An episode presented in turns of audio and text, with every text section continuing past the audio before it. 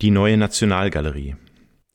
Wir bleiben vorerst am Kulturforum und blicken rechter Hand die Gemäldegalerie in unserem Rücken auf das letzte eigenständige Bauwerk des großen Architekten Ludwig Mies van der Rohe, die neue Nationalgalerie. Kurz nach Einweihung des Baus im Jahr 1968 verstarb der Architekt und so gilt die neue Nationalgalerie mit ihrem Stahldach und in ihrer reduzierten Formensprache nicht nur als Ikone der Moderne, sondern zugleich als Vermächtnis eines visionären Baumeisters des 20. Jahrhunderts. Seit 2015 wurde das Museum durch aufwendige Sanierungsmaßnahmen angemessen modernisiert.